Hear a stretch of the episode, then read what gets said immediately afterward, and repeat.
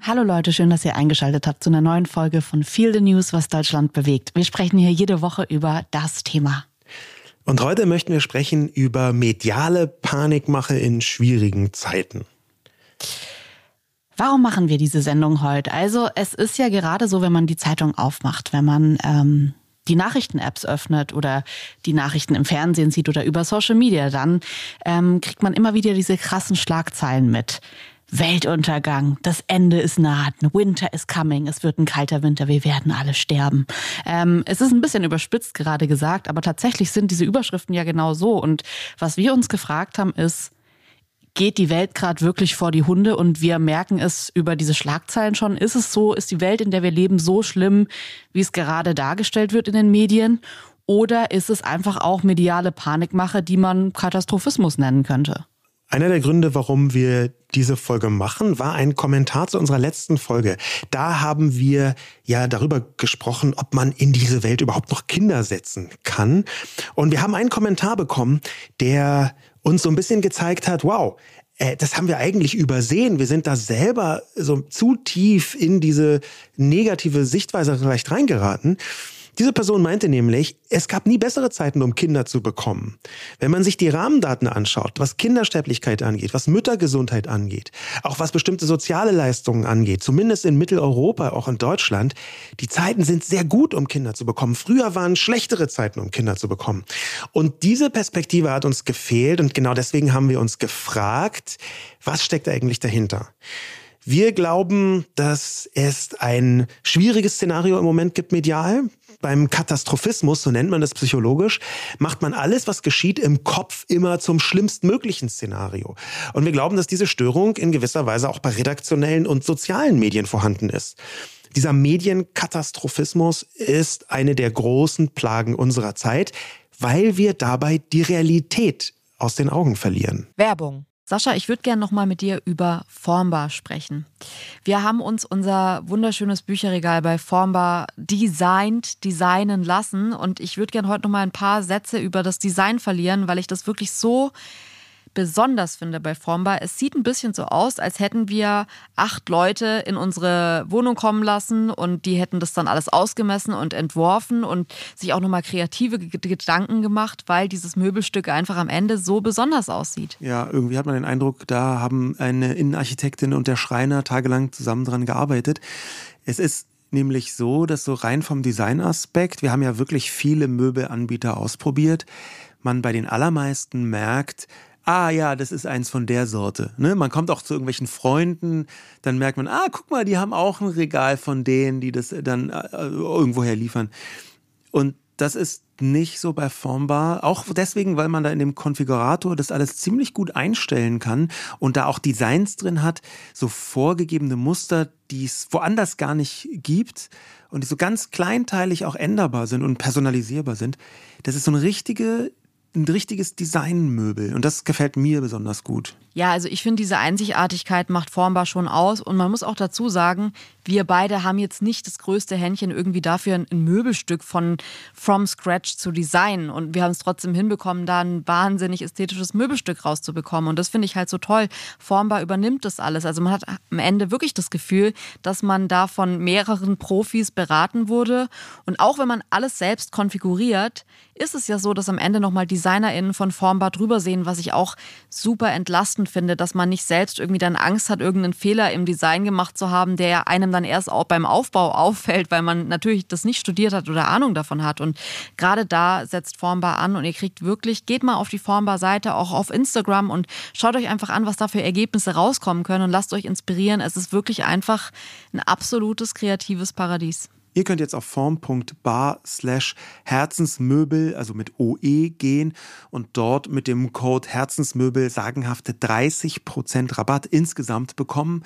Äh, das gab es bisher so gar nicht und es lohnt sich tatsächlich, weil man am Ende ein wirklich sehr, sehr schönes Möbelstück zu Hause hat.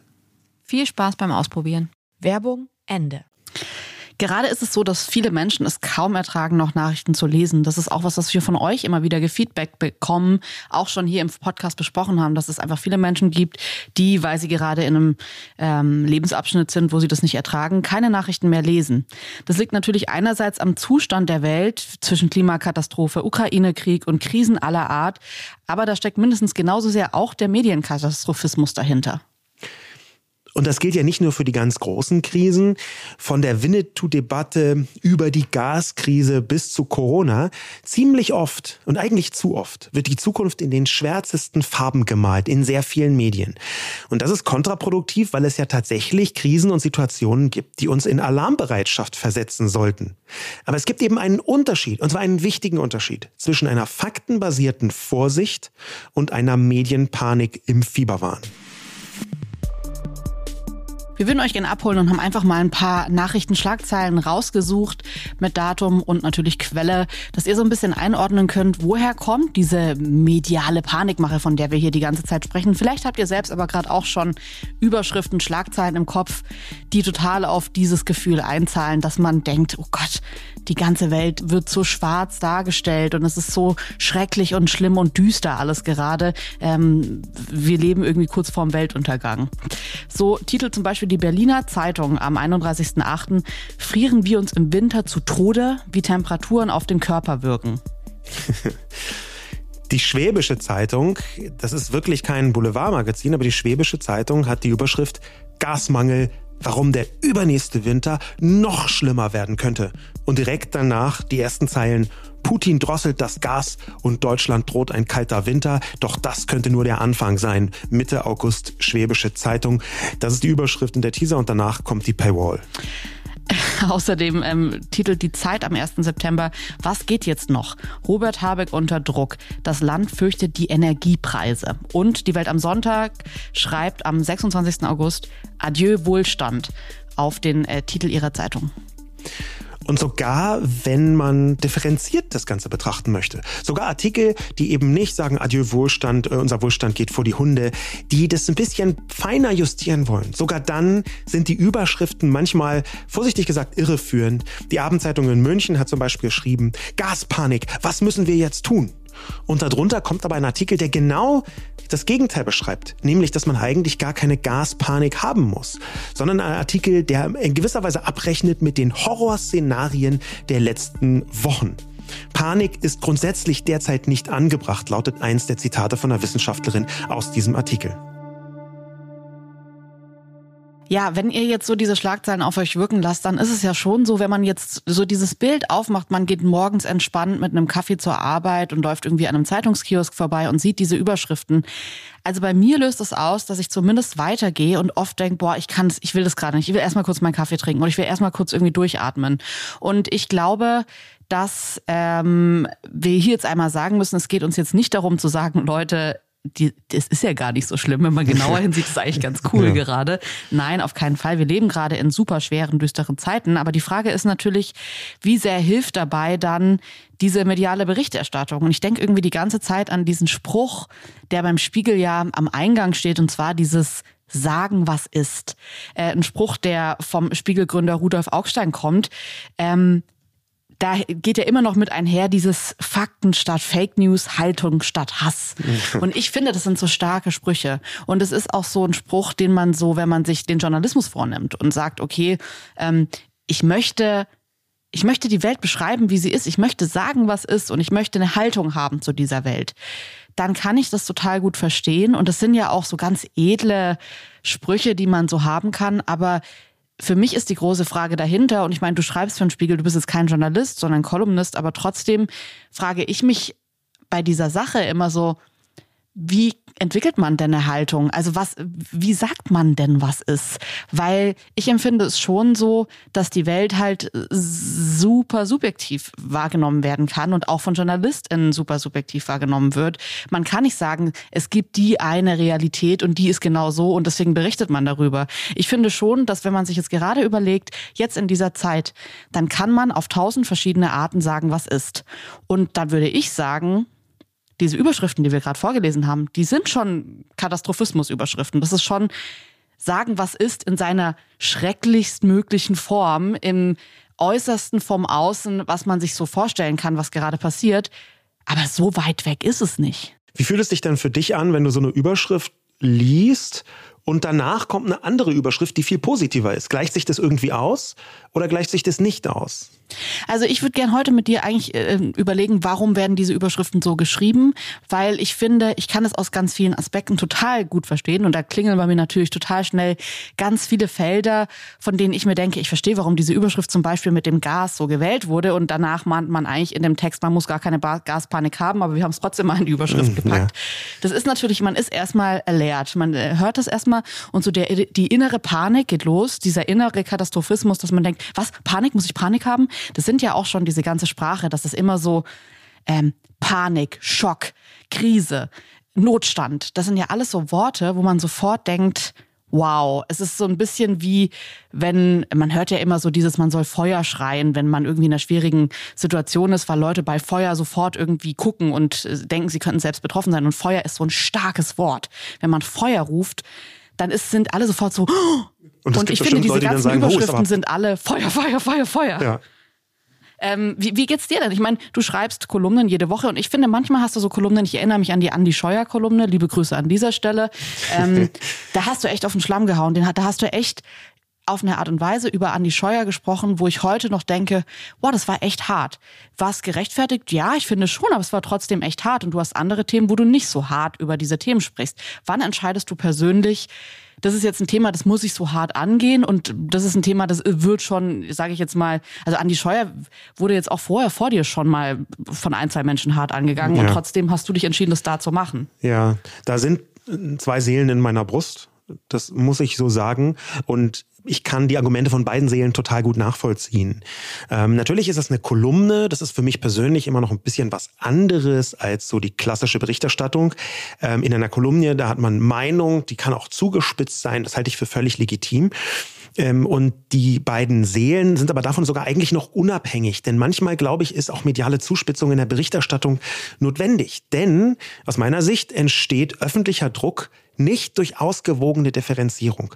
Man kann Sachen auch zu Tode differenzieren. Und gleichzeitig die andere Seele in der Brust sagt mir, wir haben in den letzten Jahren eine Entwicklung, die ist schon sehr heftig. Diese Zuspitzung, dieser ständige Alarmismus, es ist immer so ein Alarm, was du gerade gesagt hast mit Feuer, Feuer, Feuer. Mhm. Das ist ja medial sozusagen ein Dauerfeuer. Und unser äh, lieber Freund ähm, Mickey Beisenherz, dessen Podcast, super erfolgreicher, großer Podcast, der heißt ja genau deswegen auch Apokalypse und Filterkaffee, weil du die Zeitung aufmachst, die Schlagzeilen liest und denkst, okay, die Welt geht übermorgen unter, ja. trinke ich noch lieber nochmal einen Filterkaffee. Die Frage, die dahinter steht, ist und muss vielleicht auch sein, ist tatsächlich alles scheiße oder sehr, sehr viel scheiße? Oder glauben wir das nur gerade wegen der Medien oder auch aus anderen Gründen? Und da finde ich, gibt es nicht so eine eindeutige Antwort. Mir hat letzten Monat so sehr Aurel Merz aus dem Herz gesprochen, der am 22. August getweetet hat, ich fand den Übergang zwischen Klimawandel existiert nicht und jetzt ist eh schon zu spät, bissel zu schnell. Denke, da wäre noch Zeit für, lasst uns große Unternehmen in die Pflicht nehmen gewesen aber kenne mich nicht aus, ihr macht das schon. Ja. Ähm, was ich da total interessant finde, ist, das ha habe ich auch so empfunden, mhm. natürlich gab es auch unfassbar viele Medien, die den Klimawandel total ernst genommen haben und darüber richtig berichtet haben und alles cool. Ich habe aber auch echt viel während meiner ganzen Jugend Überschriften gesehen wie fünf Gründe, warum der Klimawandel wirklich ist, warum der echt ist. Und es impliziert ja auch so ein bisschen, es gibt irgendwie auch, es könnte auch einen, einen Gegenartikel geben, fünf Gründe, warum der vielleicht nicht echt ist. Oder es lässt zumindest auch den Raum stehen, dass es nicht echt ist. Und jetzt immer wieder Artikel, wo es heißt, naja, was nützt jetzt noch irgendwie äh, Bahn zu fahren? Jetzt ist eh schon, die Welt geht eh schon vor die Hunde. Und das ist für mich so der Katastrophismus von der einen in die komplett andere Richtung. Ja. In der Berichterstattung auch muss ich ehrlich sagen, gar nicht nur mediale Berichterstattung, sondern auch Tweets, sondern auch irgendwie Insta-Posts von Menschen, die für mich irgendwie Teil dieses medialen Bildes zu einem Thema sind, obwohl sie das vielleicht auch gar nicht wissen, dass sie auf, meine Wahrnehmung zur Klima, zum Klimawandel mit einzahlen, wenn sie irgendwie so einen beiläufigen Tweet dazu machen, wo sie sagen, ich habe eh schon irgendwie mit dem Thema abgeschlossen oder so. Das ist ja auch so, dass diese dieses Gefühl, jetzt ist es alles schon zu spät, ähm, eins ist, womit die Klimabewegung am Anfang konfrontiert worden ist, so Fridays for Future. Mhm. Da, äh, die haben gewarnt, die haben gemahnt und diese Warnungen, die haben bei manchen Menschen so einen Reflex ausgelöst, ja, also jetzt, okay, dann ist es ja schon alles zu spät, was überhaupt nicht deren Absicht war, aber was medial manchmal so rüberkommt. Unter anderem, weil einige Medien das sehr präzise zuspitzen und sensationalisieren. Hier ist ja Sensationalisierung ein ganz wichtiger Begriff. Und diese Sensationalisierung zwischen Medien, zum Teil auch Wissenschaft ähm, und der Öffentlichkeit, sozialen Medien, die hat eine Wirkung. Es gibt gerade, was den Klimawandel, die Klimakatastrophe angeht, so sehr man da besorgt sein kann, gibt es auch Entwicklungen, die ich persönlich problematisch finde, nämlich zum Beispiel die letzte Generation. Also diese Jugendbewegung, quasi äh, Fridays äh, for Future auf Speed mit nochmal einen kleinen Radikalisierungsdrops den hinterher. Ich finde einfach so geil, wie, wie sehr du die hatest. Ich hate die nur ein ganz bisschen. Nein, okay. nein so ich finde Fridays for Future super ja. und finde die gut, aber für mich ist die letzte Generation die das, Umdrehung zu viel. Ja, das plus mhm. Weltuntergang, weil die bauen ihr gesamtes Weltbild wirklich auf einem Hardcore-Katastrophismus aus. Ich habe mir die Website angeschaut, das sieht man ja auch in ganz vielen Tweets von denen und den Aktionen, da spürt man es richtig durch, die Verzweiflung. Das Zitat auf der Website heißt, Finde deinen Platz in der letzten Generation an diesem einzigartigen Zeitpunkt in der Menschheitsgeschichte, denn wir alle sind die letzte Generation, die den völligen Erdzusammenbruch vielleicht noch aufhalten kann, ob wir wollen oder nicht. Und es ist schon, das ist schon sehr katastrophistisch. Das ist aus meiner Sicht absichtlich Jugendliche in die Verzweiflung treiben, damit die zu allem bereit sind. Ich, aber weißt du, was ich mir überlege, wenn ich das so lese, dann denke ich mir, ey, Global Warming ist super lange wirklich in der ganz anderen Ecke gewesen. Es war wirklich lange einfach, ich meine, es ist noch nicht lange her, dass irgendwie AfD-PolitikerInnen vorschlagen, man könnte die Sonne verklagen und so ein Scheiß. Also ich finde, wenn wir in einer Zeit leben, wo Leute sowas sagen dürfen, öffentlich, und es wird jetzt nicht irgendwie, da kommt jetzt niemand vorbei, da kommt keine Sprachpolizei und sagt mal, sorry, don't. Dann finde ich, ist doch, also das ist eine radikalisierte Jugend, die, finde ich auch, teilweise echt Scheiße baut, aber ich finde, für das Problem frage ich mich halt schon, ist es angebracht zu sagen, es gibt irgendwie einen positiven Katastrophismus, der nützlich ist? Also geht es irgendwann, schwingt dieses Pendel irgendwann in die andere Richtung und man sagt halt, ja, es wurde aber so lange einfach wirklich Shit erzählt, also die Wissenschaft ignoriert und zwar so, so krass ignorant, dass es halt heute zu Problemen führt, die nicht da wären, hätte man sie ernst genommen. Du meinst, dass der Katastrophismus jetzt in Teilen auch eine Gegenbewegung ist, weil vorher zu lange zumindest implizit so getan worden ist, als sei das alles nicht so schlimm? Ja, also die Frage ist schon, ist dieser Katastrophismus jetzt von der letzten Generation beispielsweise, weil ich sehe das schon anders als du. Ich finde, dass es eine Gesellschaft absolut aushalten muss, radikalisierte Jugendliche zu haben, die über die Stränge schlagen, aber die ja richtige Forderungen haben. Also ich meine, in der Geschichte der Menschheit haben Jugendliche auch sonst immer über die Stränge geschlagen und oft einfach nicht für einen guten Grund. Und da finde ich halt, ist das, was die machen, ja, es ist zu rough und es ist zu viel. Ich finde aber den Grund überhaupt nicht schlecht, sondern der Grund ist für mich auch, also ich fand das, wir haben das ja hier schon im Podcast besprochen, aber diese, ich weiß noch, diese Meldung, als die, äh, die politische Sommerpause anfing und die sagen dann, wie könnt ihr jetzt in die Sommerpause gehen? Die Welt brennt und ihr macht Sommerpause. Da habe ich mir gedacht, manchmal würde ich mir wünschen, dass die Politik und das öffentliche Leben dieses Problem schon ein bisschen ernster nehmen als um 16 Uhr ist Kaffeepause, wir machen jetzt gar nichts mehr. Das ist, hat ja fast so ein bisschen so deutsche Bürokratie. Äh, wir schließen jetzt mal das Büro ab, am Montag können wir uns wieder um den Weltuntergang kümmern. Und das finde ich schon angesichts der Problematik schon schwierig. Und ich frage mich, also lass uns da heute gerne drüber sprechen. Gibt es irgendwie einen positiven Katastrophismus, der einer Gesellschaft hilft? Also ist es, kann es in irgendeiner Form positiv sein? Ich finde nämlich bei der letzten Generation könnte das schon Teil sein. Vor allem, wenn ich mir jetzt irgendwie die Meldung im Spiegel diese Woche ansehe, die einfach schreiben, Weltuntergangsgletscher. Also erstmal, wow. In der Antarktis könnte schnell schmilzen. Es gibt einen Gletscher in der Antarktis, der einfach sich laut Spiegel mit den Fingernägeln festkrallt am Meeresboden. Und wenn man sich das vorstellt, dieser arme Gletscher. Also, ich meine, wie vermenschlicht kann ein Gletscher sein, dass er so Fingernägel bekommt und dann einfach sich so wirklich am, am Meeresboden so an den letzten, der rafft mhm. sich so noch fest und versucht noch irgendwie zu überleben, aber es ist völlig klar, dieser Weltuntergangsgletscher, der wird, der wird ums Leben kommen. Also, ich lache jetzt hier gerade, aber ich finde wirklich, dass es sich nach Katastrophismus at its best anhört, auch wenn dahinter wahrscheinlich der Fakt einfach stimmt. Ja, ich meine, Al Gore labert seit 20 Jahren gefühlt davon, welcher Gletscher als nächstes irgendwie nicht mehr so ist. Und dann werden immer diese Zeitrafferbilder gezeigt. Und man ist ja irgendwie schon so gar nicht mehr entsetzt, weil man das so oft gesehen hat, dass Gletscher einfach nicht mehr da sind. Ähm, trotzdem finde ich aber immer wieder diese Meldungen zu hören und zu lesen, die lösen in mir was aus und die lösen in mir schon ein ungutes Gefühl aus und so dieses Gefühl, wir leben in der, ich würde es nicht sagen, schlechtmöglichsten Form der Welt, weil dafür sind wir einfach in Deutschland noch viel zu privilegiert, dafür geht es uns viel zu gut, dass man jetzt sagt, das ist, betrifft mich jetzt wirklich persönlich. Aber wenn man mich fragen würde, würde ich schon sagen, naja, es, diese Welt war irgendwie vor 200 Jahren wahrscheinlich so in ihrer Beschaffenheit besser dran als äh, ja jetzt so die letzten Jahrzehnte, in der einfach die Menschen super viel Scheiße getrieben haben. Du siehst also eine gute Seite in der Sensationalisierung. Das kann ich nachvollziehen in gewisser Weise. Das aufrüttelnde Element, das sehe ich auch manchmal. Aber dann schaue ich mir auch Reaktionen an, zum Beispiel auf die letzte Generation oder auf solche Schlagzeilen wie Weltuntergangsgletscher. Ähm, und dann sehe ich, dass auf der einen Seite relativ viele Leute so eine gewisse Verdrossenheit haben und solche Aktionen und solche Kommunikation wie von der letzten Generation, die macht es den Leuten sehr leicht zu sagen, oh, das ist jetzt auch ein bisschen viel und dann erstmal wieder nichts zu machen. Das ist mhm. schon eine Form von Radikalisierung, die andere Leute ab stößt und gleichzeitig die viele Leute überhaupt erstmal dazu bringt, da mitzumachen. Ne? Das ist schon diese Form von Auflehnung, die ist schon sehr attraktiv. Und medial betrachtet, wenn wir noch mal diesen Medienkatastrophismus, der damit direkt zusammenhängt, so in den Fokus nehmen, dann hängt das, glaube ich, auch damit zusammen, dass wir sehr häufig über die Zukunft berichten und sagen, was ist, das hast du vorher schön äh, hergeleitet, aber sagen, was in Zukunft sein könnte, ist ja auch ein Teil vom Journalismus.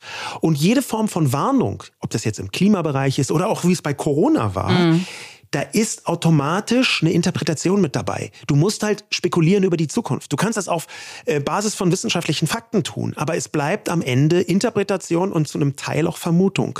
Qualifizierte Vermutung meinetwegen, aber Vermutung. Und dann ist sofort jede lautstarke Warnung nur noch eine kleine Winkelminute entfernt von einer Sensationalisierung. Erst recht, wenn man was erreichen möchte. Erst recht, wenn man möchte, dass die Leute aufgerüttelt werden. Da kann man ja nicht sagen, hey Leute, wir müssen jetzt ziemlich dringend was tun, weil mit 52,7%iger Wahrscheinlichkeit sind 7% aller Gletscher in Mitteleuropa ab 2028 nur noch ein Drittel so groß wie. Also ich meine, das ist ja, das rüttelt ja niemanden auf. Also was ich interessant finde bei uns ist, ich würde schon sagen, ich bin die Königin darin, wenn ich äh, eine Antwort gerne hätte, dann kann ich äh, so googeln, dass, dass ich, sage ich mal, die Fakten finde zu der Antwort, die ich gerne hätte. Und ich merke, dass du da extrem sensibel bist.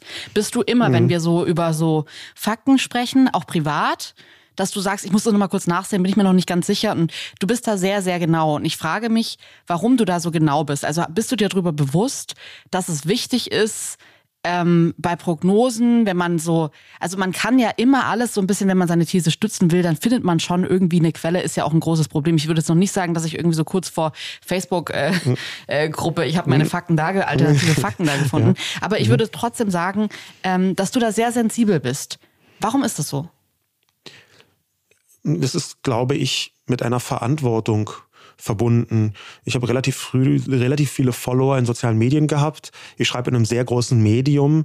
Ähm, ich mag zwar gerne auf den Schlamm zu hauen und zu überspitzen, aber das muss auf Grundlage von Fakten sein. Und vielleicht ist es so eine Deformation professionell, so eine Art Berufskrankheit, die so in mein privates Leben reingekommen ist, dass ich immer wieder versuche, auch das tatsächlich Empörung ja, aber sie muss auf Fakten beruhen und sie darf jetzt nicht komplett an den Haaren herbeigezogen sein. Und so an den Haaren herbeiziehen ist eine Metapher, die benutze ich nicht leichtfertig. Das kann man mir einfach mal glauben.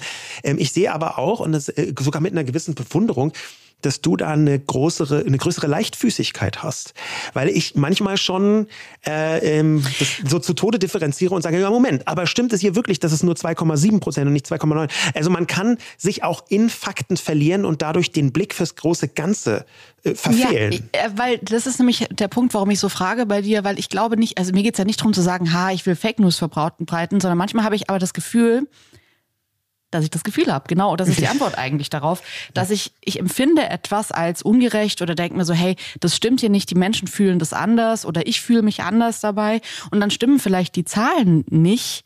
Es ist ja nicht so, dass ich dann Zahlen erfinde oder so. Aber wenn es einen Trend in die Richtung gibt, dann wage ich eine leichtere Prognose, weil ich sage, da ist schon eine Emotionalität da.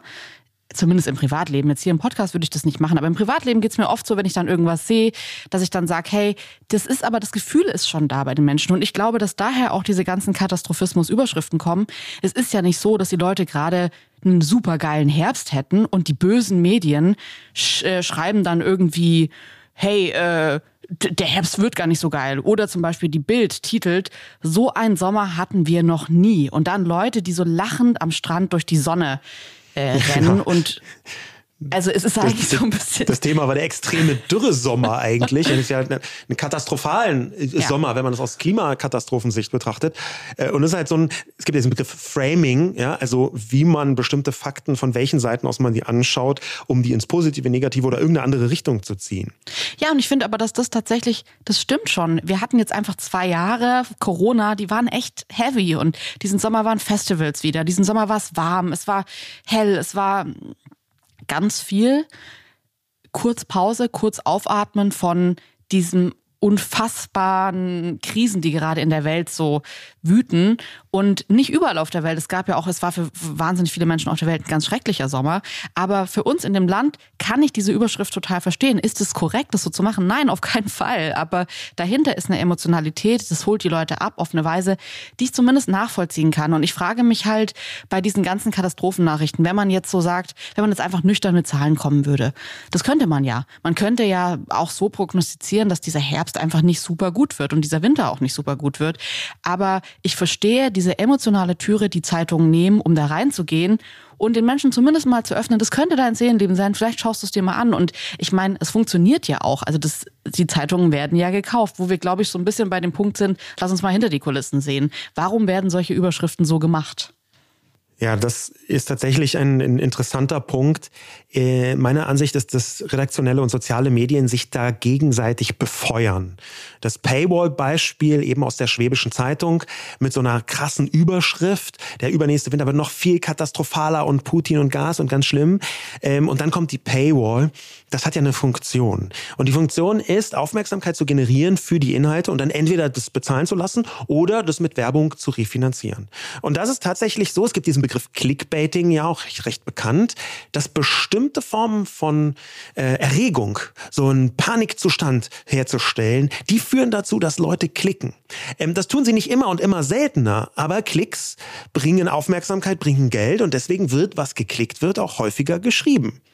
Das ist deswegen auch ein Problem aus meiner Sicht, äh, weil es nicht nur dadurch attraktiver wird, zuzuspitzen, und zwar für alle, sondern mit jeder Sensation, die man verbreitet und jeder vermeintlichen Sensation, die man verbreitet, wird es auch wirtschaftlicher, immer unattraktiver zu differenzieren und nicht zu sensationalisieren. Die Medien hängen da so ein bisschen an der Like-Nadel. Hast du das Gefühl, ähm, dass es deswegen gut ist? Weil ich frage mich manchmal, wie würde Deutschland aussehen, wenn wir keinen öffentlich-rechtlichen Rundfunk hätten? Natürlich denke ich mir gerade, wenn so ein Beispiel kommt, ey, wie gut, dass wir einfach Medien haben, die unabhängig sind, die genau diese Paywalls nicht haben. Ähm, ich frage mich aber, wenn man in andere Länder sieht, gibt es ja schon auch äh, Medien in anderen Ländern, die jetzt nicht mit diesem öffentlich-rechtlichen System funktionieren und trotzdem neutral über Themen oder relativ neutral, so dass man es einordnen kann, berichten. Glaubst du, dass das tatsächlich der Schlüssel ist, zu sagen, okay, das rettet uns auch ein Stück weit vor einem Katastrophismus in allen Medien? Bei aller Kritik der öffentlich-rechtlichen Medien und vor allem Fernsehanstalten, die auch gerade voll, völlig zu Recht groß geworden ist, wegen Korruption, wegen Vetternwirtschaft, ist ganz viel im Gespräch, glaube ich, dass das öffentlich-rechtliche Mediensystem absolut essentiell ist. In den Vereinigten Staaten haben wir das nur ganz klein, rudimentär, mhm. minimal ausgeprägt. Ähm, und da, glaube ich, ist Donald Trump auch eine Folge von der medialen Zuspitzung. Also, ja. dass da äh, die Öffentlichkeit so stark nach rechts gekippt ist, dass wir inzwischen Bürgerkriegsszenarien Szenarien in den Vereinigten Staaten haben. Ähm, das hängt sehr eng zusammen mit einer radikal sensationalisierten Medienlandschaft und allen voran Fox News. Insofern ist es eine Gefahr, die zumindest zu einem Teil durch öffentlich-rechtliche abgemildert werden kann. Auch wenn ich mir wirklich wünschen würde, dass die da sich noch mehr Mühe geben, gerade was Vetternwirtschaft bzw. Nicht-Vetternwirtschaft angeht. Ja, also denke ich auch. Ähm, ich glaube, Wir können hier jetzt auch einmal über die, die Podcast-Titelfindung hier sprechen, weil das ja tatsächlich auch ein Thema ist, das uns jede Woche total ja. begleitet. Und ich finde es schon interessant. Ich meine, wir sind jede Woche vor der Qual der Wahl. Wie nennen wir diese Folge? Ähm, damit ihr sie auch klickt da draußen natürlich. Wir wollen natürlich, dass die Folge viel gehört wird. Und ich finde es schon interessant. Wir haben oft irgendwie so, ja, eine Überschrift, wo wir sagen, ja, das könnte jetzt die Zeitung so schreiben oder das könnte jetzt diese Zeitung ja. so schreiben oder das ist uns zu doll, das würde die Zeitung so schreiben ähm, und alle wissen, was, wer damit gemeint ist. Und das ist natürlich so ein bisschen diese ähm, Qual der Wahl. Wie sehr geht man auf dieses Clickbaiting? Da gibt es Überschriften, wo man weiß, die haben richtig Feuer, die haben richtig Emotionen drin. Ähm, und ich verstehe total, warum es Zeitungen gibt, die mit diesen Emotionen arbeiten und spielen. Und ich finde, also ich bin ein hochemotionaler Mensch, ich kann damit auch oft echt was anfangen. Also das, das ist mein das Zugang zu dir, Themen. Ja? Und ähm, ich merke total oft, dass diese nüchternen Überschriften von manchen Zeitungen, die taugen mir einfach nicht. Also wenn wir einen Podcast-Titel finden, dann ist jeder zweite Satz von dir auf einen Vorschlag von mir, nee, das ist viel zu verkopft. Und das Schlimme ist, du hast einfach immer recht damit, weil ich da super verkopft rangehe. Und äh, ich merke aber... Ja, weil du auch immer welche Fremdworte nimmst, wo, dann, wo ich mir dann denke, ey, wow, das ist ja wirklich, also da müsste man jetzt wirklich ein Doppelmaster irgendwie Linguistik kennt doch praktisch jeder. Also also die Verwandlung von oh. RCS in der ja. äh, lateinischen, egal. Aber äh, nee, ich, ich, ich weiß, ich merke schon, äh, man, das ist eine Balance, die man da finden muss. Mhm. Einerseits eine Ansprache und die auch immer emotional funktioniert. Ja, Menschen machen ja irgendwie keinen Strategie-Workshop, um dann zu entscheiden, ob sie einen Link anklicken oder nicht. Das ist ja jetzt Total. nicht so ein, und da muss man emotional sein. Und gleichzeitig ist es ganz hauchzart, häufig davor auch bei uns, und manchmal haben wir die Linie, glaube ich, auch überschritten, reißerisch zu werden. Ja, und manchmal brechen wir das dann auch, aber in ganz vielen Fällen denke ich, okay, vielleicht ist heute ein Teil dieses Systems auch, dass du diese Linie überschreiten musst, um Aufmerksamkeit zu bekommen. Und dann führst du die Leute rein in einen sehr viel differenzierteren Inhalt. Mit allen Problemen, die daraus entstehen können. Also ich finde schon, wenn man das jetzt bei uns sieht, ich meine, wir machen so wirklich so, das ist meistens so 30 Minuten oder so, würde ich sagen, für eine Folge überlegen wir schon so, was könnte der Titel sein und ja. wie könnte der wirken und äh, nehmen uns da auch total hart selbst ins Gericht, auch wenn wir vielleicht diese Linie manchmal an, an berühren oder überschreiten, würde ich sagen, dass wir echt auch versuchen aufzupassen, nicht zu reißerisch zu sein. Trotzdem ähm, kann ich mir vorstellen, dass man in Redaktionen in der heutigen Zeit immer tauber wird auf diesem Ohr das vielleicht so ein bisschen dafür da wäre, diese Linie nicht zu überschreiten und zu reißerisch zu werden, weil diese Emotionen natürlich total gut funktionieren und vor allem in Krisenzeiten. Das finde ich schon, wenn die Zeit gut ist bei einer WM oder so, ja, da sind die Überschriften auch emotional, aber das ist nicht dieses gefährliche emotional, würde ich sagen. Also so Deutschland ein Sommermärchen, der Sommernachtstraum und irgendwelche sommerpornografischen äh, Fantasien, die dann plötzlich mit dem deutschen Fußball kommen. Da denke ich mir immer, ja gut, es ist hier jetzt hyper emotional und es ist alles okay, wir liegen uns in den Armen.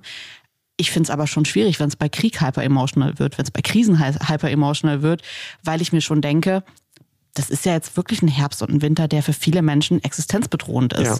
Und dann plötzlich auch davon so zu sprechen, ja, eigentlich ist es ja nur fair. Ich glaube, es würde jetzt viele JournalistInnen geben, die sagen würden, ja, wir sagen, was ist. Das ist nächsten Herbst so, das ist nächsten Winter so. Aber es, man muss ja auch dazu sagen, es könnte so sein. Und vielleicht ist das auch ein Schlüssel, um zu verstehen, warum so viel von dieser medialen Panikmache oder eben von diesem Medienkatastrophismus dort draußen zu spüren und zu sehen ist. Wenn man darüber schreibt, was sein könnte, dann kann man das einerseits irgendwie so äh, auf hypothetische Ebene machen oder irgendwie äh, auf, äh, auf eine Vermutung äh, oder Wahrscheinlichkeit hin äh, zielen. Auf der einen Seite. Oder man kann so tun, als sei das auf jeden Fall so. Als würde im Winter auf jeden Fall das und das passieren. Und du kannst natürlich mit ganz kleinen Wortveränderungen das eine oder das andere bedeuten. Und das eine ist Katastrophismus und das mhm. andere ist sagen, was ist. Und man kann, beim einen sagt man könnte, und beim anderen sagt man wird. Es könnte so und so sein, es könnte der Gaspreis explodieren, es könnte, und beim anderen sagen, es wird der Gaspreis explodieren, wir werden alle sterben. Und diese, diese Unterschiede, glaube ich, die sind schon sehr relevant in der Wahrnehmung. Ich habe dazu eine ganz interessante Studie gefunden von der Johannes Gutenberg Universität in Mainz.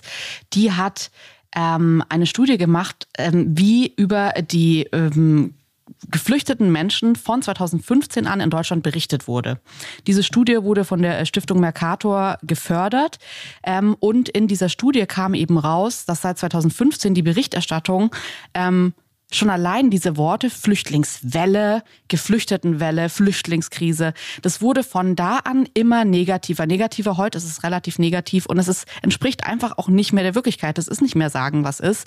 Ähm, Sie haben zum Beispiel die äh, Bilder angemahnt, dass eben unter den Geflüchteten auch viele Frauen und Kinder sind. Es werden aber meistens Männer gezeigt. Es werden überdurchschnittlich viele Männer gezeigt, ähm, wenn es darum geht jeder zehnte Artikel spricht auch immer so dieses Terrorismus und Flüchtlingskriminalität an. Und auch, dass das Wort Flüchtlinge die ganze Zeit verwendet wird und nicht Schutzsuchende oder Geflüchtete. Ähm, das sind alles so Indizien für die gewesen. Also die haben sich knapp 6000 Beiträge angesehen aus Zeitungen, aus den großen Zeitungen, aber auch Tagesschau, ZDF heute, RTL aktuell. Also es ist wirklich so umfassend analysiert worden bis Ende 2020. Wie wurde über dieses Ereignis berichtet? Und das Ergebnis war, es ist deutlich negativer, es wird heute deutlich negativer darüber berichtet als 2015. Und das finde ich schon interessant, weil wenn man das hört und liest, dann würde ich auch sagen, ja, das ist auch mein Empfinden bei dieser ganzen Berichterstattung gewesen. Und man ist kollektiv abgerutscht in der Negativität, die ja ein Stück weit da ist. Ein Stück weit ist es auch wieder dieses Sagen, was ist. Aber wenn die sagen, es entspricht heute einfach nicht mehr der Realität, es entspricht nicht mehr der Wirklichkeit, dann ist es irgendwann weggeslidet aus, sagen was ist. Ja, also ich glaube, es hängt damit zusammen, ich habe mit sehr vielen Leuten darüber gesprochen. Ich glaube, es hängt damit zusammen, dass viele JournalistInnen den Eindruck hatten, dass unmittelbar nachdem die Flüchtlingssituation eskaliert ist, 2015, dass es da eine Zeit lang eine sehr positive Berichterstattung gab. Dass zum Beispiel ganz viele Frauen mit Kindern gezeigt wurden, die dann ähm, weinend äh, erleichtert den, am Bahnhof den Menschen in den Armen lagen, die geklatscht haben. Und ich glaube, das ist so eine Art Trauma von vielen JournalistInnen, dass die gesagt haben, dass ihnen vorgeworfen wurde, dass ihr, sie, sie zeichnen das Bild zu schön. Das sind ja gar nicht nur Frauen und Kinder, die ankommen. Und die sind alle gar nicht erleichtert. Das sind auch ganz viele Männer, alleinstehende Männer und gefährliche Menschen dabei. Mhm. Und wir mhm. wissen nicht, wer da kommt. Und es sind so viele. Und das ist ihnen sehr oft vorgeworfen worden, so oft vorgeworfen, dass sie am Ende als Gegenreaktion, vielleicht auch ein bisschen vorauseilende Gegenreaktion, sich auf die negativen Dinge fokussiert haben. Und ich glaube, es war in den ersten Wochen so, dass da ein bisschen begeistert euphorisch geschrieben worden ist. Das ist aus meiner Sicht auch gar nicht schlimm oder schlecht, ja. sondern ich, ich halte es bis ja heute für eine, für eine, Leistung. Ja. Ich kann aber sehr gut nachvollziehen, warum dann irgendwann so ein Murren einsetzte und gesagt wurde, na ja, es war vielleicht eine, eine gute Willkommenskultur, aber wir haben es am Anfang mit einer gewissen Einseitigkeit zu tun gehabt. Nur, dieser Anfang hat vier Wochen gedauert, sechs Wochen, vielleicht acht. Und dann kippte es sehr schnell und ganz offensichtlich, wenn man jetzt mal diese, diese Studie sich anschaut von der äh, Gutenberg-Universität, dann ist es sehr lang anhaltend, sehr lange deutlich negativer gewesen. Ja, und das ist schon was, wo ich auch sagen würde, sind sich JournalistInnen darüber bewusst, dass sie natürlich heute, obwohl es schon so lange her ist, mit einem Artikel, wo es irgendwie darum geht, dass man in einem Nebensatz also dass man, ich finde auch schon ähm, Geflüchtete zu sagen statt Flüchtlinge, habe ich mir irgendwann angewöhnt, hat mir total eingeleuchtet, mhm. warum das komisch ist, äh, Flüchtling zu sagen. Mhm. Das finde ich, also ich finde es wirklich auch ein Wort. Es ist ja gar nicht so, wir sind jetzt nicht irgendwie in einer F-Wort-Debatte. Das muss mhm. nicht sofort irgendjemand kommen und sagen, es ist die Sprachpolizei, sondern es geht einfach nur darum zu sagen, woher kommt es, wie fühlen sich die Menschen damit. Und ich finde schon interessant, dass wenn man so feine Nuancen in der Sprache hat oder dass man sich überlegt, ich kenne das halt einfach aus dem Deutschrap, so da komme ich her und ich fand das immer, dieses Framing, total unangenehm. Ähm, das ist immer. Oh, Chris Brown ist so lang der RB-Sänger gewesen, bis er seine Ex-Freundin geschlagen hat. Dann war er der Prügelrapper. Und ähm, das sind einfach nur so kleine Worte, die sich verändern, wo ich mir aber immer dachte, ach Mann, das ist doch schade. Das ist, also ist auch unfassbar schade, dass er seine Frau schlägt oder seine Ex-Freundin schlägt geht absolut gar nicht. Ich will jetzt nicht Chris Brown äh, in, in Schutz nehmen. Mir geht es aber darum, wie berichtet man darüber und wie ist man sich bewusst, darüber zu berichten und auf, welch, auf welches Bild zahlt es ein. Und ich fand es im Deutschrap schade. Ich finde es auch, ich habe vor Jahren mal einen Tagesschaubeitrag gesehen, wo es irgendwie um Hartz IV ging und dann wurde im Hintergrund eine Frau gezeigt äh, mit einem Kopftuch und einer äh, Lidl-Tüte. Und es war einfach nur, das war eine Verknüpfung, die gar nicht hätte sein müssen. Und die war völlig normal. Und ich glaube, das ist, also ich, ich glaube, das war kein bewusster Rassismus, aber es ist natürlich unfassbar rassistisch, sowas so darzustellen. Und es zahlt halt auf Bilder ein, glaube ich, in unserem Land, mit denen nicht nur Menschen ein Problem haben, sondern mit denen wir alle am Ende als Gesellschaft ein Problem bekommen. Und ich glaube schon, dass das, also gerade solche Studien zu hören und als Journalistin sich bewusst zu machen, wir sind Teil, wenn wir sieben Jahre später random darüber berichten und im Nebensatz plötzlich irgendwie von Terrorismus sprechen, wenn es um die äh, Geflüchteten geht aus 2015, dann ist es natürlich, zahlt das auf ein Bild ein und natürlich kriegen die Menschen dann Angst. Es gibt ja sehr viele Facetten von diesem Medienkatastrophismus. Das, was du gerade beschrieben hast, so eine stetige Verschlechterung von einer äh, ganzen Menschengruppe in diesem ja. Land, wie die betrachtet wird. Das eine Aspekt. Ein anderer Aspekt sind halt die vielen Weltuntergangserzählungen. Ja, es gibt ja gar eine Vielzahl von verschiedenen Weltuntergangserzählungen. Und da ist eine sehr interessante Beobachtung dass früher Weltuntergangserzählungen ziemlich eindeutig rechts waren. Und es hängt einfach damit zusammen, dass Rechte sehr oft hinsteuern am Ende auf den großen Kampf wir gegen die, auf den sie sich vorbereiten. Ja, mhm. diese große Eskalation. Es geht das Vorzeigewerk dafür, wenn man das jetzt intellektuell betrachten möchte, so Oswald Spengler, der Untergang des Abendlandes. Wir immer, es geht immer weiter runter und wir müssen dagegen ankämpfen, wir als Nation. Das ist halt so die Basis von ganz vielen rechten Weltuntergangserzählungen, auch rassistischen und auch der große Austausch, alles, was wir mhm. so im Netz heute finden. Aber inzwischen gibt es auch linke Weltuntergangserzählungen. Zum Beispiel der Klimawandel. Wir haben vorher von der letzten Generation gesprochen, aber inzwischen kannst du sagen, ey, ich, wir müssen unbedingt jetzt sofort dagegen ankämpfen in einer Radikalität, ähm, die ähm, mit diesem Szenario in zehn Jahren brennt die Erde und die Welt ist untergegangen. Mit diesem Szenario kann man inzwischen auch von links argumentieren. Und vielleicht ist ein Teil dieses Medienkatastrophismus, dass es inzwischen politisch so eine breite Facette von verschiedenen Erzählungen geben kann, wie alles zu Ende geht. Und natürlich muss man bei solchen Angsterzählungen, bei solchen Katastrophismen immer mit berücksichtigen, dass es Leute gibt, die ein Interesse haben, die Öffentlichkeit dahingehend zu manipulieren. Äh, schon im Juli hat äh, Außenministerin Annalena Baerbock davor gewarnt, dass Unruhen auftreten können, weil Putin Gaspanik schürt, so ihre Worte. Und natürlich gibt es von Putin die bekannten Treufabriken, also Leute, die in Deutschland in die ähm, Diskussion, in die Debatte eingreifen, in sozialen Medien, auch in redaktionellen Medien, mit den sogenannten alternativen Medien, über Telegram und überall. Äh, ganz viele Leute, die quasi Putin-Propagandisten sind die Deutschland destabilisieren wollen, die Europa destabilisieren wollen. Und die schüren diese Angst. Ein Teil des Medienkatastrophismus ist Propaganda von Leuten wie Putin. Ist ja auch interessant, wenn dann immer wieder dieses Gazprom kann nicht liefern, es wird jetzt noch mal kurz irgendwie, es gibt gerade eine Pipeline funktioniert nicht und so. Und das sind ja immer wieder so Meldungen, wo ich es schon interessant finde, dass ähm, die Medien das auch durchschauen und sagen, Grund soll dafür sein, bla bla bla. Und dann kommt irgendwie so ein Grund, was es sein soll, ein Leck im Gasrohr oder irgendwas, I don't know. Ähm, und ich finde es interessant, dass es aber gleich schon so mahnend dazu gesagt wird, dass Russland oder Putin oder die Konzerne behaupten, dass das der Grund sei, weil das stellt ja auch einfach in den Raum, hier lügt jemand, es kann auch sein, dass uns einfach gerade Angst gemacht wird, weil wir uns auf Deutsch gesagt kloppen sollen um das Gas, das jetzt noch da ist und wir sollen irgendwie Panik bekommen. Und ich finde diese Knochen, die so an ähm, Nachrichteninformationen hingeworfen werden, es könnte sein, dass wir im Herbst kein Gas bekommen, es könnte sein bei der nächsten Lieferung, dass es die letzte ist. Das sind ja alles so Momente, die natürlich auf eine Angst einzahlen, über die Medien ja auch verpflichtet sind zu berichten. Und dann, finde ich, schon entstehen diese Situationen, die eben entstehen, dass man eine Prognose macht. Und die Prognose bedeutet aber natürlich auch, dass da ein Stück weit Angst mitschwingt, weil das ja keine gute Prognose ist, wo man sagt, der Herbst wird wirklich unterm Strich total geil, sondern natürlich kommt dann, wenn das die nächste, wenn die nächste Lieferung die letzte ist, dann könnte das Gas steigen und das könnte bedeuten, dass ihr mehr zahlt und das könnte bedeuten, dass ihr vielleicht kein Geld habt, um andere Dinge zu bezahlen. Und diese Kausalkette ist ja auch jetzt nicht irgendwie aus den Haaren herbeigezogen, wo man JournalistInnen sagen könnte, sorry, also das ist jetzt wirklich Katastrophismus, was ihr hier betreibt. Ja. Lass uns mal tiefer reinschauen in die Ur Gründe des Katastrophismus. Vielleicht kann man es sogar als eine gute ähm, Teilfolge des Katastrophismus betrachten.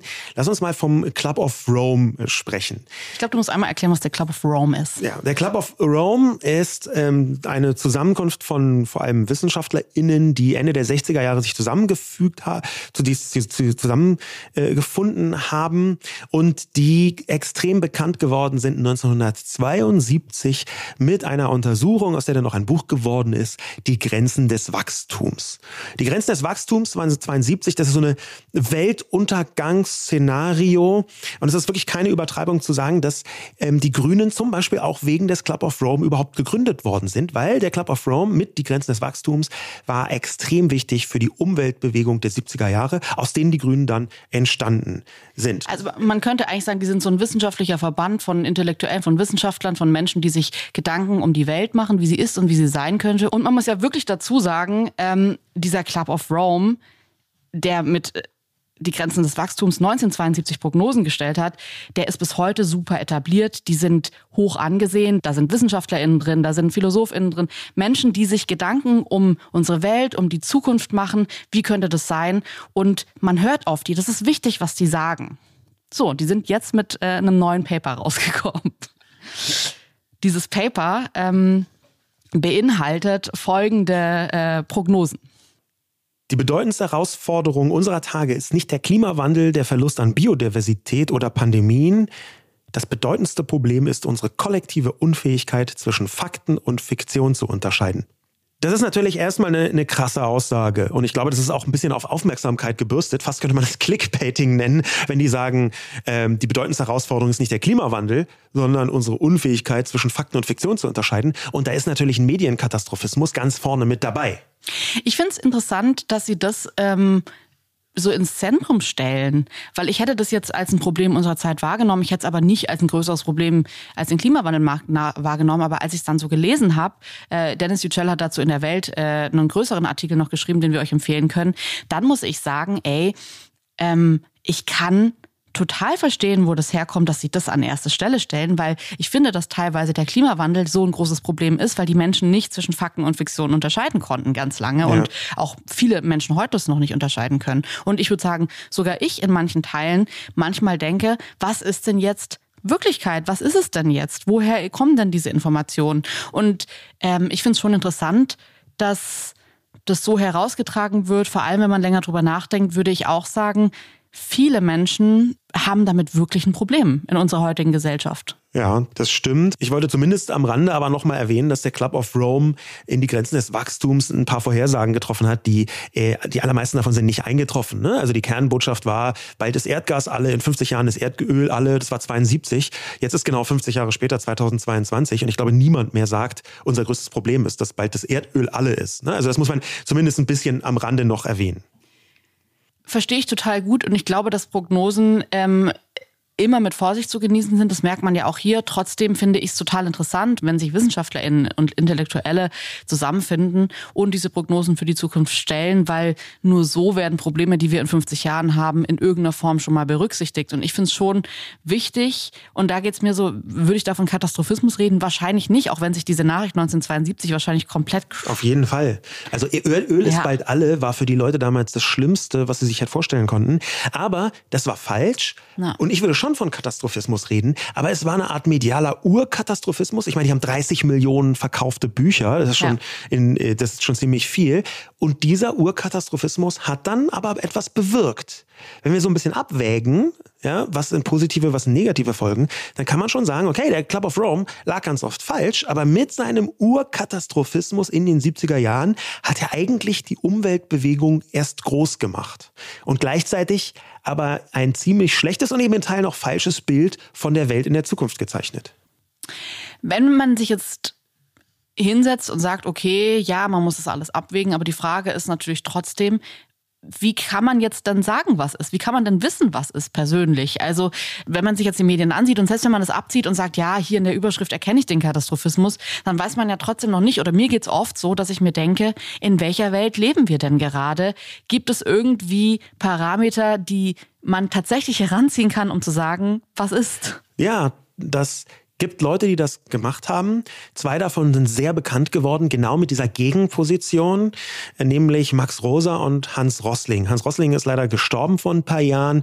Max Rosa lebt noch. Die haben, äh, glaube ich, auch zusammengearbeitet. Aber die haben einfach verglichen auf Basis von dem, was man messen kann. Die haben also Statistiken genommen und diese Statistiken, wenn man jetzt so ein bisschen die Botschaft von Max Rosa und Hans Rossling versucht, so einzudampfen, dann haben die vereinfacht gesprochen gesagt, Leute, Statistiken sagen, die Welt wird messbar immer besser in den allermeisten Bereichen, vielleicht abgesehen vom Klimawandel.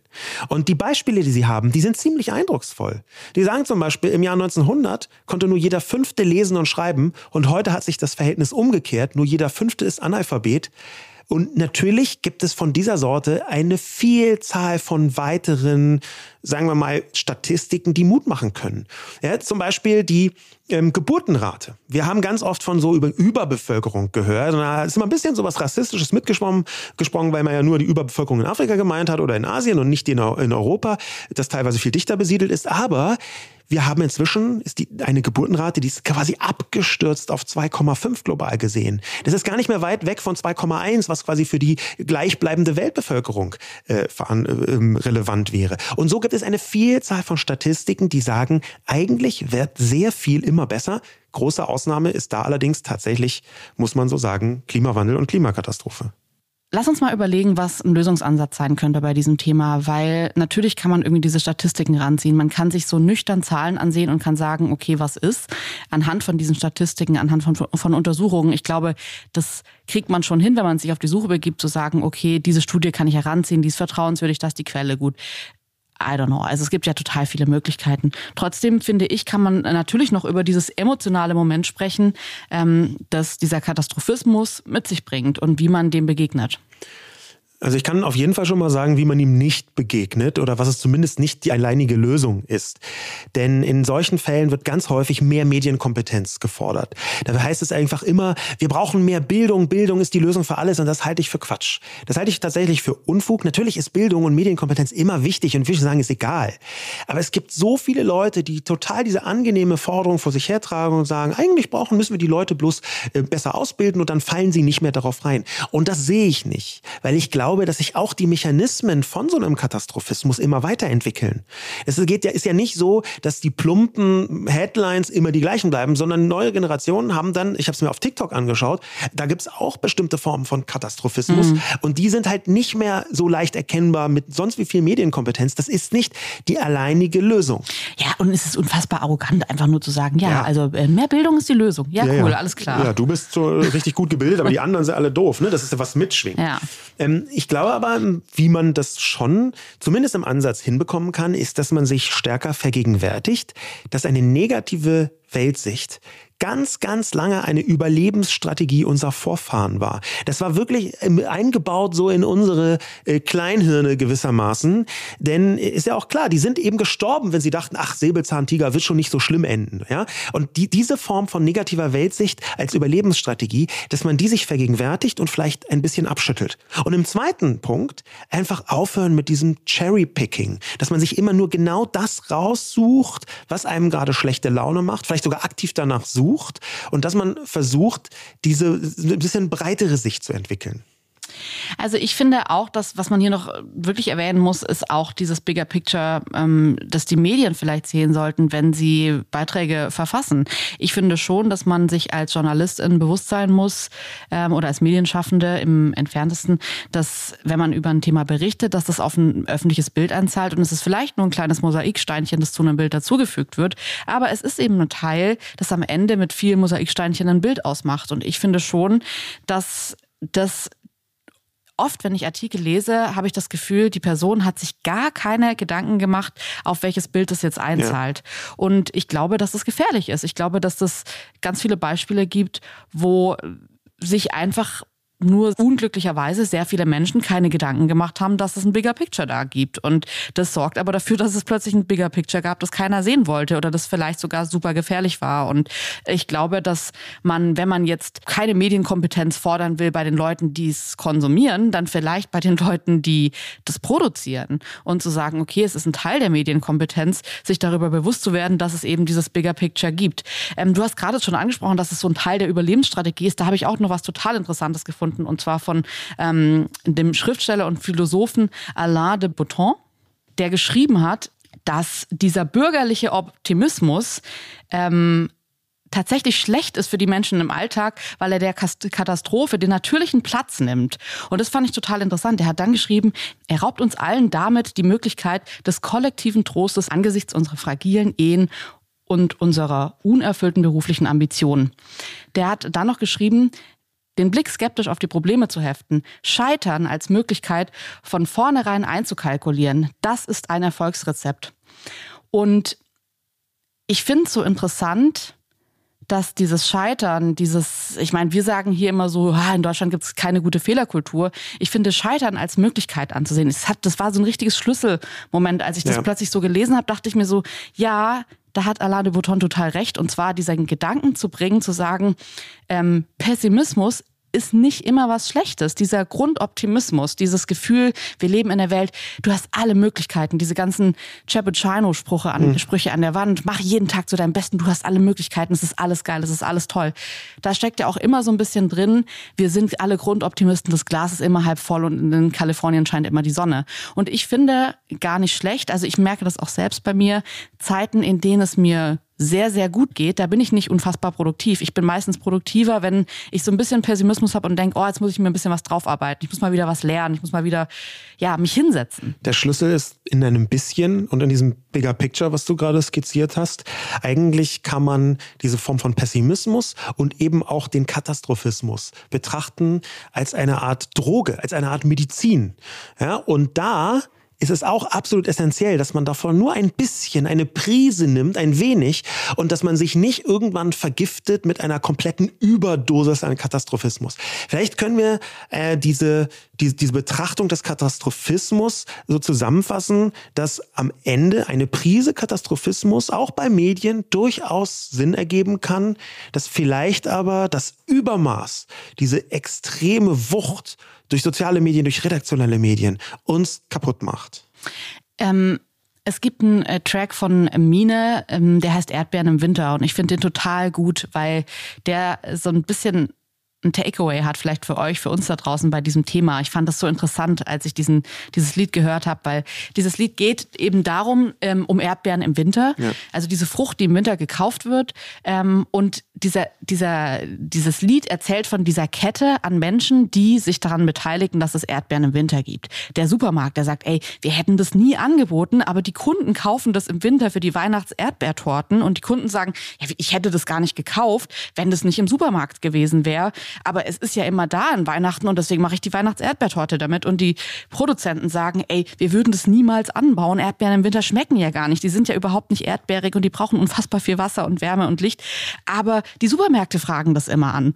Und man merkt in dieser ganzen Kette, es ist eigentlich niemand da, der Erdbeeren im Winter haben will. Aber dadurch, dass es angeboten wird, ist es eben die ganze Zeit da. Und ich frage mich schon so ein bisschen, es gäbe es einen in dieser Kette, der das durchbrechen würde. Wer würden die Kunden sagen, wir kaufen keine Erdbeeren mehr im Winter, weil die schmecken nicht. Sie sind im Mai einfach viel, viel leckerer und besser.